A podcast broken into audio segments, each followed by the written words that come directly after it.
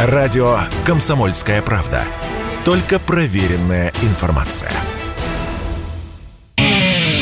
Эдвард Чесноков. Отдельная тема. Да, здравствуйте, друзья. Вот э, мы привыкли, что политические убийства, э, убийства э, руководителей государства происходят где-то в странах, ну, совсем уж четвертого мира, в странах первого мира, там, США, Швеция, таковые происходили давно, еще до рождения большинства из нас. А тут я не скажу, что мы э, этого ждали, этого никто не ждал, и это просто ужасно. Э, бывший премьер-министр Японии Синзо Абе 8 июля э, с утра, мы все узнали эту новость, был убит. И, конечно, можно там согласиться с официальной точкой зрения, что это террорист-одиночка по имени Тецуя Ямагами. И, в общем, и Джона Кеннеди тоже убил террорист-одиночка, и Улофа Пальме шведского тоже убил одиночка. Ну, вот бывает так почему-то, что человек, который идет против мировой жабы, его вот раз и что-то с ним делают неожиданно. Давайте поговорим о нем. Если вам рассказывают, что вот посмотрите на демократические страны, где есть сменяемость власти, ну, слушать это довольно смешно, потому что Синзо Абе, его дед был премьер-министром, его отец был министром иностранных дел, свою первую серьезную работу он получил в качестве секретаря у собственного отца, каковой, напомню, был главой МИД Японии. Тем не менее, э, Синзо Абе, его можно сравнить ну, наверное, отчасти, безусловно, любое сравнение, оно условно, но я бы его сравнил с генералом де Голлем, Шарлем нашим э, любимым, потому что он пытался проводить независимую политику. Не антиамериканскую, конечно, э, Япония, как и Европа, очень плотно лежат под США, и каких-то телодвижений по освобождению от этих удушающих объятий, ну, пока что мы не видим. Э, тем не менее, целых 10 лет почти 10 лет он был у руля, что беспрецедентно смог экономику страны, которая задыхалась от стагфляции, перезагрузить, даже там появилось выражение такое «абэномика», шел, в общем, возможно, там он не очень понятно, почему ушел, то есть говорил, что состояние здоровья, ну, просто, видимо, человек устал. Провел страну через коронавирус, без особых потерь, кстати, Япония, там у, у нее э, были очень скромные показатели заболеваемости. И вот. И что самое главное, он очень много раз э, встречался с нашим руководителем, был готов подписать мирный договор, но при этом понятно, что никуда не отступал от э, своей японской националистической линии, и, в общем, слава богу, что в итоге мы ничего не подписали, потому что ходили там слухи года два-три назад, там, что якобы там кто-то хочет отдать Японии два острова. Нет никаких островов, конечно, нельзя отдавать что с бою взято, то свято. Острова русские тут, в общем, даже и обсуждать нечего. Тем не менее, вот такой вот, э, вот такой вот э, господин Абе. И что здесь еще интересного? Что он давал очень уважаемому, очень авторитетному изданию «Экономист», это такая одна из главных мировожабных газет британская, буквально там, может, месяц или два назад интервью. Он уже на тот момент был формально в отставке, ничем не связан, и просто жег иероглифами всех и вся. Ну, интервью по-английскому любой может почитать. Что там интересно? Он сказал, что э, нуклеаризация не должна быть табу. То есть фактически дал понять, что было бы неплохо, если бы Япония получила ядерное оружие. Я напомню, что при Деголле Франция получила ядерное оружие, и, в общем, это стало ее основой э, вот тех телодвижений, которые она попыталась осуществить, чтобы отцепиться от США. Поэтому я, собственно, сравнил Аба и Деголля. Потом, в том же интервью экономисту Аба сказал, что, ну, естественно, там он осуждает э, действия России, это понятно. Было бы странно, если бы он не осудил.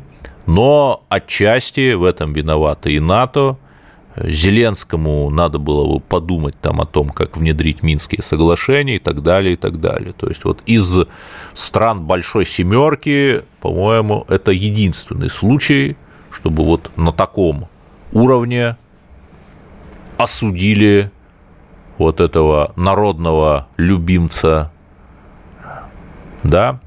И здесь что интересно,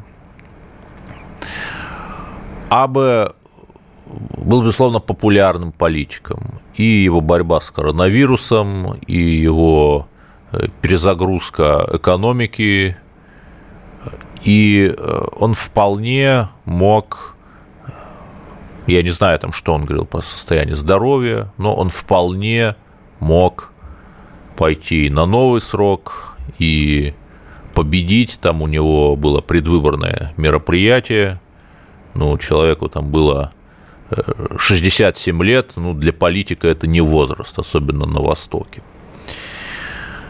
Да, то есть это очевиднейший сигнал э, со стороны США и со стороны мировой жабы, чтобы никто, никто не смел, конечно же, выползать из-под ее лапок. Пожалуйста, другая история, очень похожая. Премьер Пакистана в феврале нынешнего года ездил в Кремль, там имел теплый прием, и уже через месяц начались бурные протесты в Пакистане. Есть мнение, что инспирированный, человек, по сути, лишился власти. Цветная революция абсолютно проамериканская. То есть, конечно, мировая жаба терпит серьезные удары. Она уже не такая бодрая и зеленая, как еще несколько лет назад, но она способна на контрудары. Что здесь еще интересного? Так что, э, безусловно, мир праху Абы врагом России, там, в отличие от того же царя, царя Бориса Джонсона, который буквально в одни сутки с ним тоже Э, ушел, ну, к счастью, не из жизни. Так вот, врагом каким-то России он не был, э, был партнером, с которым можно было вести дискуссию по некоторым вопросам. Ну, что ж, будем, безусловно, помнить. Аба, безусловно, жалко. И понятно еще, что как, каковы результаты расследования увидят ли там чей-то след или просто скажут, что вот это одиночка какой-то сумасшедший Харвили Освальд 2, вот от этого очень многое будет зависеть. И в будущей политике Японии тоже. То есть э, по тому, что нам объявят, что или там за ним кто-то стоит, там мафия, якудза, секта, там, не дай бог, какая-нибудь другая держава, хотя это вряд ли, или ничего – то вот будет, собственно, понятно. Если объявят, что это не просто псих-одиночка, а часть некого заговора, то это будет сигнал к тому, что Япония принимает этот удар и продолжает ту политику, э, ту политику, скажем так, отстыковки от США, которую, в общем, начал Абе. Ну, еще раз трагическая, конечно, история, мир его праху. Далее. Что еще интересного? В Эстонии, вот все, конечно, следили за нашим дорогим э, Борисом Джонсоном. Даже собственный кот э, вышел против Джонсона. В Твиттере там есть кот, который живет на Даунинг-стрит 11. И понятно, что этот твиттер э, премьерского кота ведут специальные СММщики, но даже кот выступил против Бориса, и, в общем, стало понятно, что уже все. И тут ведь что?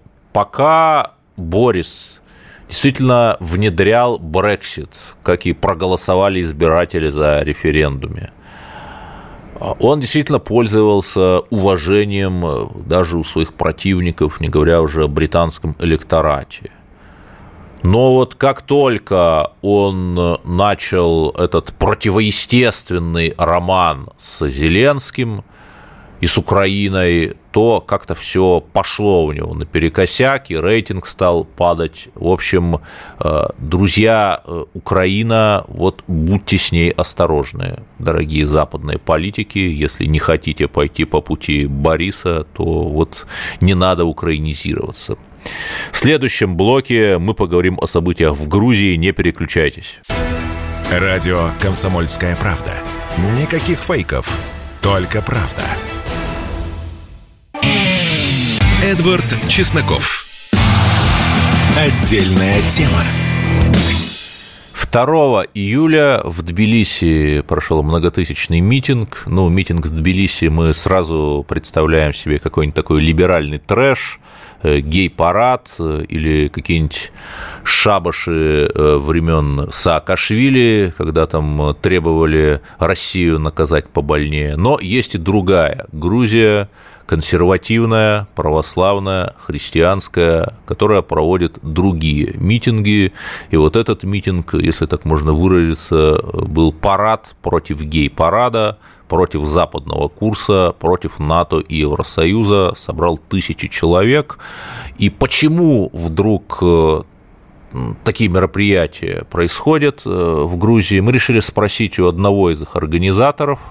У нас э, на линии Шата Мартыненко, секретарь партии «Консервативное движение», которое как раз организовало это мероприятие э, Гамарджоба Батона Шота, если я правильно сказал.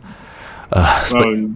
Да, спасибо, что нашли время. Ну, расскажите... Спасибо, что позвали на передачу. Да, расскажите, пожалуйста, вот э, легко ли было организовать такой митинг, который полностью, в общем, противоречит э, западному вектору Грузии и ее правительства?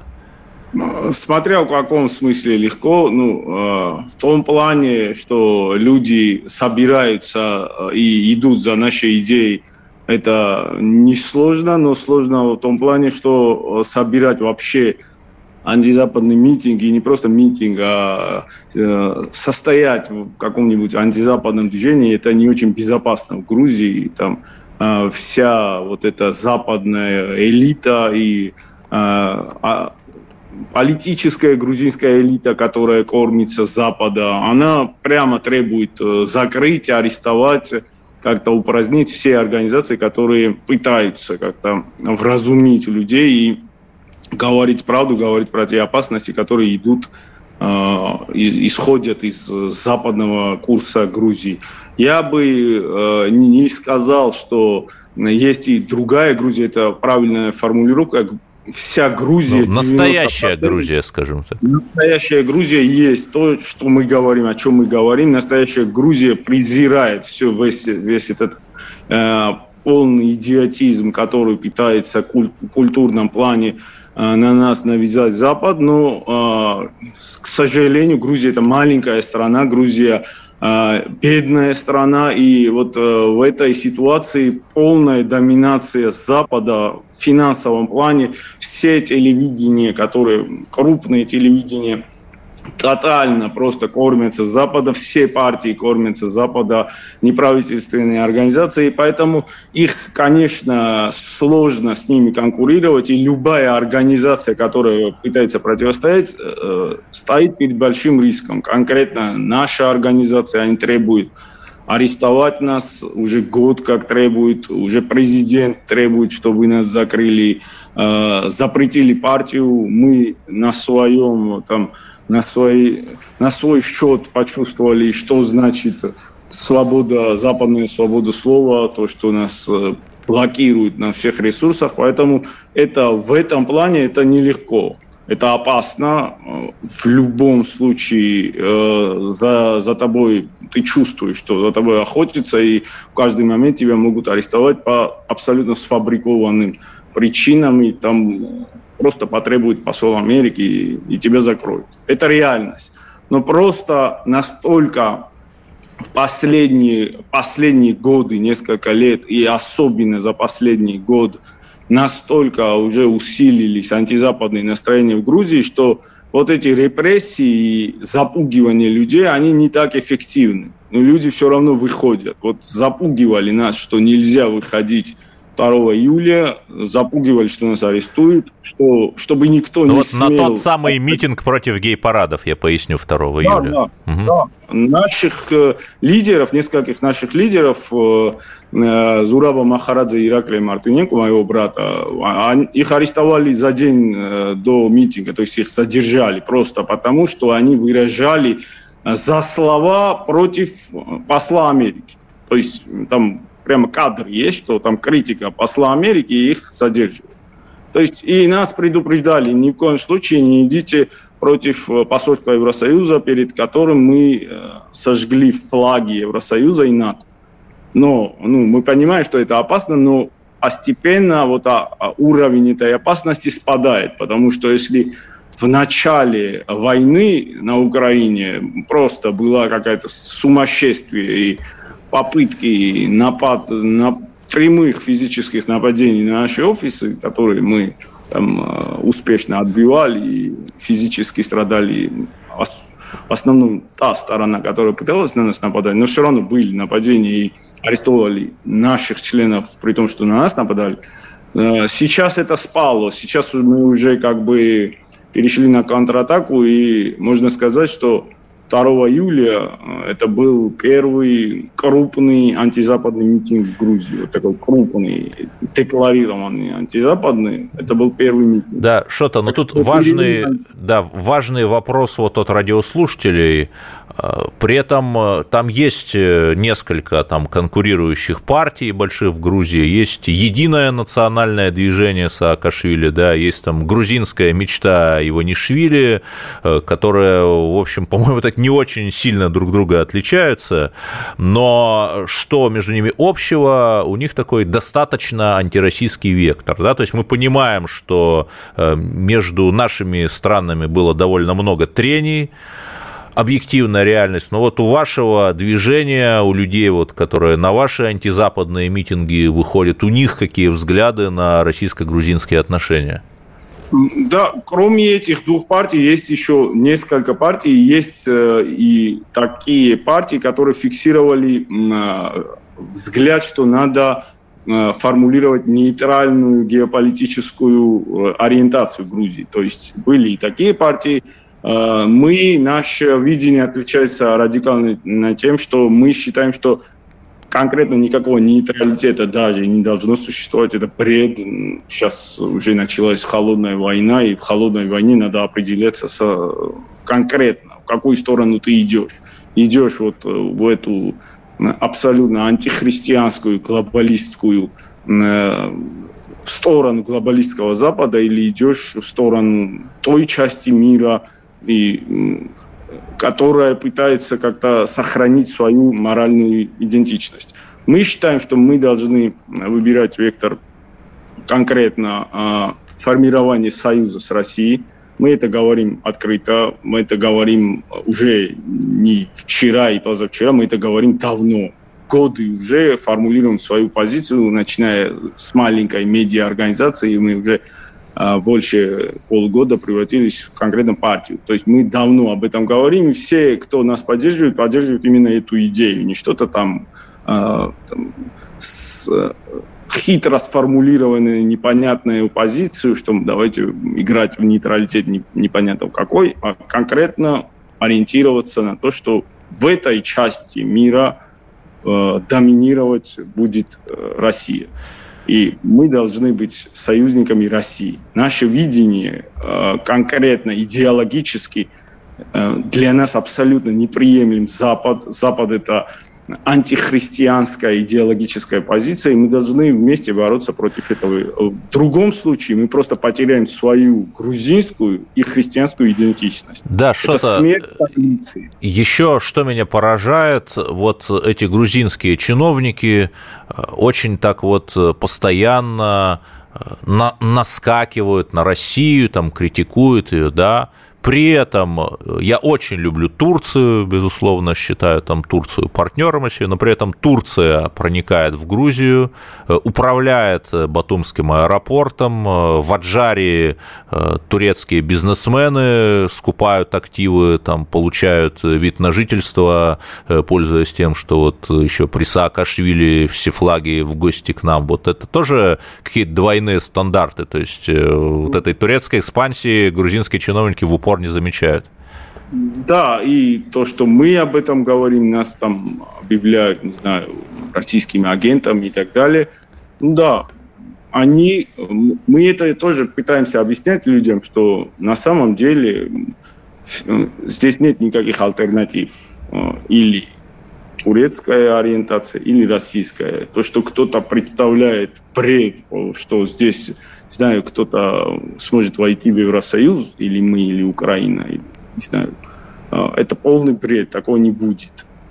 Поэтому а, нельзя рассказывать сказки людям. Эти сказки просто, они очень упорно 30 лет э, с помощью вот своей этой пропаганды, которая пропитана все здесь, они очень эффективно этим занимались, но постепенно эта пропаганда рушится. На самом деле э, грузинская мечта, по сути, сейчас уже... Это правящая бы... партия, я подчеркну, у нас 30 секунд да, остается, прав... да. Да, правящая партия уже как бы не так самоуверена в своей западной ориентации, во многом из-за того, что мы в том числе активно ведем информационную работу, и люди начали, начали понимать. И э, тем более Запад активно от мечты требует э, прямо открыть второй фронт. Поэтому Против они этого России, не хотят. Да. Да, а... Они этого не хотят, потому что они у власти, и, конечно, а, для них будут сложные, это сложное решение, да. поэтому... Они... Шота Мартыненко, к сожалению, у нас заканчивается время эфира. Спасибо, с нами был секретарь э, партии э, «Консервативное движение» из Грузии, один из организаторов парада против гей-парадов, а мы продолжим сразу после новостей. Шота, до свидания. Радио «Комсомольская правда». Мы быстрее телеграм-каналов. Эдвард Чесноков. Отдельная тема. Да, продолжаем наш бескомпромиссный эфир. Последняя новость. В Эстонии правительство подало в отставку. Премьер-министр тоже подала в отставку. Эта женщина, ее Кая Каллас зовут, Кая какая, ну вот такая вот Кая. И, конечно же, мы от всей души желаем эстонским левым националистам и эстонским правым националистам соединиться в объятиях, э, как присмыкающееся только может соединиться с земноводным. Да, друзья, продолжайте, жгите дальше. Мы с большим интересом следим из нашей стабильной, уютной хорошей, доброй России, как вы своими бездумными действиями, не только в Эстонии, но и вообще в Прибалтике, доламываете свои экономики, экономики, стреляете себе в ноги, отрезаете себе в хвост по кусочкам без наркоза своими безумными блокадами российских товаров. Ну вот, пожалуйста, продолжайте. Хождение по граблям – это не наш национальный спорт, это ваш спорт. И, ну, что тут сделать? Вы сами себя наказываете за все то, что вы делали с русскими, за все то, что вы возрождали фашизм, за все, что вы делали, вот вы сейчас получаете обраточку. И на самом деле, как правильно сказал наш национальный лидер, еще ничего даже не начиналось. Ну, продолжим про США. Все-таки давайте поговорим о чем-то хорошем. 24 февраля сего года я сопровождал делегацию депутатов Государственной Думы на Кубу и в Никарагуа. Да-да, это было 24 февраля. И в Никарагуа, когда уже все началось, нас э, очень хорошо и очень тепло приняли.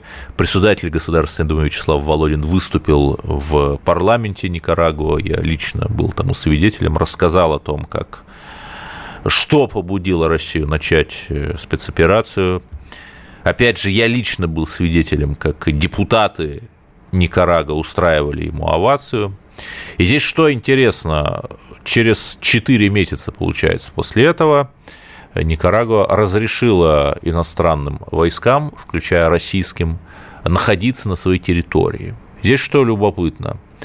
Э, Куба последнее время засылает мигрантов в США. Как они туда приходят? Ну, по белорусской модели. Помните, вот через Белоруссию ехали мигранты из Ближнего Востока осенью 2021 года. Просто покупали там турвизы, ехали. Это все само происходило, а власти Беларуси были бессильны их э, остановить. Ну, так бывает. И то же самое – вы очень удивитесь, но с Кубы очень легко попасть в Никарагуа, там покупаешь там какой-нибудь простейший пакетный тур и летишь. И дальше уже из Никарагуа, которая находится стратегически вот на латиноамериканском перешейке, эти люди пешком идут в США, идут и идут сотнями тысяч. Не только из Кубы, там другие э, латиноамериканские страны тоже. И э, что интересно, э, если вот эти вот кубинцы на матрасах пытаются добраться через э, пролив до Флориды, то их там разворачивают, отправляют чартерами назад. По очень простой причине кубинцы поголовно голосуют за республиканцев. Поголовно, потому что они там насмотрелись э, вот этих вот э, левых порядков, и голосовать за новых левых в лице демократов они не хотят, и поэтому, чтобы не увеличивать электорат республиканцев, э, правящая Демпартия, там, что при Обаме, что при Байдене, отправляет кубинцев назад. Но если кубинцы идут вот этим сухопутным латиноамериканским маршрутом через Никарагуа и Мексику, то их не отправляют, не депортируют, потому что человек может сказать, ну вот я там э, испаноязычный, я там, допустим, из Никарагуа, вот давайте разбирайтесь, на лбу у меня там не написано, что я кубинец, паспорт я потерял, вот так вот.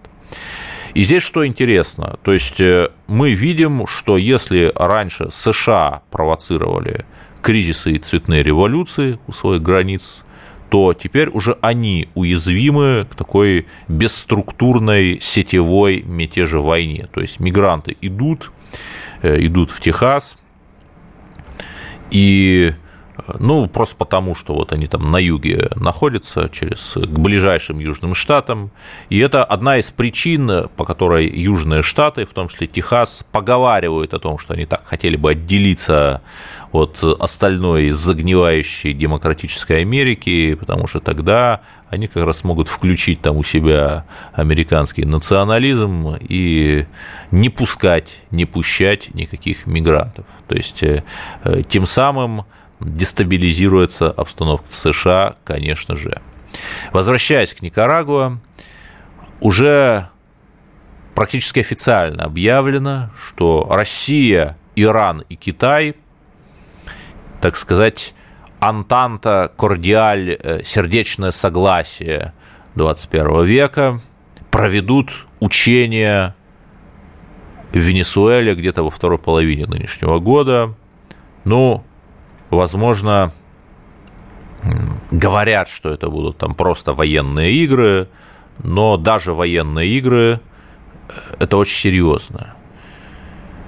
А Венесуэла, она не так уж и далеко от Никарагуа, и их всех объединяет то, что там такие левые режимы. И в Колумбии тоже вот буквально месяц-другой назад пришел к власти тоже вот левый президент, победив там какого-то проамериканского косплеера Трампа впервые там за всю историю Колумбии там пришел не проамериканский, а левый президент. Но тут надо понять, что вот это не те леваки, э, которые вопят про деколонизацию и 666 гендеров. Это те классические такие олдскульные леваки типа Че Гевары, которые там говорят про социальную справедливость, про освобождение от диктата США и так далее, и так далее. То есть это леваки нормальные. И здесь что интересно? То есть вся Латинская Америка дрейфует в сторону антиглобализма, то есть так или иначе в сторону России. То есть пока э, у нас, э, это вот тоже очень забавно, пока вот у нас, у наших границ там Молдавия со своей Санду становится стопроцентно проамериканской и прозападной, там в Средней Азии какие-то непонятные телодвижения происходят. Мы наносим такой контрудар, и самый задний двор США меняет свою геополитическую аффилиацию. Почему так происходит? Ну, потому что вот эти вот должности э, внешнеполитические в ближнем зарубежье, в Европе были всегда ну, блатными такими должностями, туда отсылались там лучшие дипломаты, а вот какая-нибудь Африка, Латинская Америка, они далеко, и туда посылали как в наказание, и понятно, что э, там главный был социальный лифт для наших дипломатов, это вот сделать что-то крутое, ну и, собственно, вот результаты. Пожалуйста, в Мали, в августе 2020 года был, ну, если называть вещи своими именами, государственный переворот, антифранцузский, там местный герой полковника Сими Гойта взял власти, разогнал местное марионеточное профранцузское правительство, которое утверждалось в посольстве Франции в буквальном смысле. И единственный первый зарубежный дипломат, кто его встретил, это был наш Игорь Николаевич Громыко, посол а, России в Мали, внук того самого легендарного мистера «Нет» Андрея Андреевича Громыко. Вот почему? Ну, потому что вот Россия кое-где очень круто работает. И когда вам говорят, что там наш МИД э, плохо работает, это не так. Вот посмотрите на прекрасную страну Мали, где я был. Но продолжим.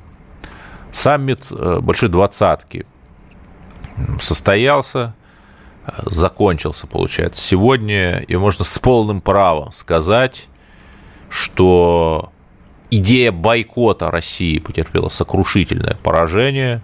То есть, если раньше только Китай получал российские энергоносители, то теперь еще и Индия их получает. То есть, раньше э, эти там нефти, например, да, закупала Европа, теперь она их перестала, ее перестала закупать. Ну, а что мы делаем? Мы просто перепродаем ее в Индию, эту освободившуюся нефть. И понятно, что Индия, получая энергоносители от нас с таким хорошим дисконтом, но все равно и для нас выгодно, и для нее выгодно, потому что цена-то на нефть растет – Индия, разумеется, э, получает дополнительную экономическую привязку к России. И что самое главное, мы можем модерировать вот в этом треугольнике Индия, Россия, Китай, поскольку у нас хорошие отношения и с Индией, и с Китаем, вот мы очень успешно и эффективно можем модерировать вот эти вот триангулярные отношения, что, безусловно, хорошо. И самое главное, что теперь еще и Индонезия, которая сама достаточно богатая ресурсами страна, тоже выразила интерес покупать нефть в России. Продолжим говорить о наших геополитических победах после короткой рекламы. Если тебя спросят, что слушаешь, ответь уверенно. Радио «Комсомольская правда». Ведь Радио КП – это самые оперативные и проверенные новости. Эдвард Чесноков. Отдельная тема. Продолжим наш бескомпромиссный эфир. Ну вот представьте себе такую историю. Страна А ввела санкции против страны Б, и при этом сын президента страны А из-под полы торгует с этой же страной Б под санкционными товарами, нефтью приторговывают, зарабатывая на этом не миллионы, а даже миллиарды, миллиарды долларов. Как, представили? Страшно. Там все эти наши иноагентствующие товарищи уже встали в боевую стойку, начали расследование писать. А в какой этой стране происходит? В США. Вот я цитирую Малика Дудакова, американиста, ведущего интереснейший телеграм-канал. Значит, США, у них есть стратегический запас нефти там на всякий случай, который и всякий случай как раз наступил. И вот через фирму, принадлежащую Хантеру Байдену, то есть сыну действующего президента, ведется торговля вот этой самой нефтью из стратегического резерва США, причем ведется торговля с Китаем, да, ведется торговля с Россией, там закупки нефти, в общем, какие-то какой-то адский схематоз, и знаете что, ну и даже сервильнейшие американские мировожабные журналисты, даже они как бы вот робко спросили там пресс-секретаря, пресс-секретаря Белого дома, как такое возможно? И пресс-секретарь отвечает, ну, Хантер Байден, он не является госслужащим, Поэтому никакой коррупции нет. Знаете, это надо запомнить, а, когда там какие-нибудь навальнизаторы будут наших чиновников спрашивать, а вот почему э, ваши дети там э, имеют такие бизнес-таланты невероятные, ну вот нужно им просто на футболке напечатать вот эту вот фразу американского пресс-секретаря Белого дома. Ну, вот так вот. Вот если не нравится, то вот расследуйте коррупцию в США и слезайте с грантов Демпартии, от которых вы кормитесь, конечно же. Ну, продолжим. Я, знаете, намеренно последнее время не говорю об Украине, ну, потому что что тут... Э, вообще я не совсем понимаю, что тут можно говорить. Что изменилось там по сравнению с э, последним месяцем или последним годом или последним, э, последней восемью, последней восьмилеткой. Там сидит адовый термоядерный русофобствующий режим, который ведет обстрелы Донбасса, да, абсолютно недоговороспособный. Ну, с точки зрения системного дизайна, как я люблю говорить, ничего не поменялось. Но, тем не менее, даже вот таких людей, которые давно наблюдают за политикой и уже профессионально деформировались, как мы, да, что-то проняло. Совершенно чудовищный обстрел – Донецка, Горловки, который, в общем, продолжается и который, в общем, не прекращался, гибнущие дети. Здесь э, можно сказать только одно. Хотелось бы, чтобы мы продолжили операцию по демилитаризации, потому что альтернативы ей как мы видим, нет. Тут еще что интересно, мы научились воевать еще и в информационном поле. Наконец-то. Например, соцсети взорвали фотографии из освобожденного Лисичанска, где устроили выставку трофейной техники ВСУ. Вот буквально там выставили, показали. Вот интереснейший репортаж Александра Коца э, с видео у нас э, на сайте «Комсомольской правды». И вот люди делятся, там люди приходят, фотографируют сами, они через какие-то СМИ эти фотографии вирусятся, и мы вот создаем такой мощный позитивный контент. Мы побеждаем. И это на самом деле хорошо. Это, условно, хорошо. И, ну, слушайте, давайте вот в 2014 году в Донецке провели парад военнопленных формирования Украины. В 1944 году знаменитый этот парад немцев пленных, после которых еще поливалки проехали по Судому кольцу. Вот я думаю, что было бы неплохо что-то такое сделать, потому что, ну, когда мы там видим, что вот мы побеждаем и побеждаем, но какие-то зримые доказательства, конечно, нужны. Вот давайте бить врага не только в поле, но и в информационном поле. А в остальном, дорогие мои друзья, всем хорошей пятницы, хороших выходных, с Днем семьи, любви и верности. Все будет хорошо, мы победим, знайте это и слушайте радио «Комсомольская правда».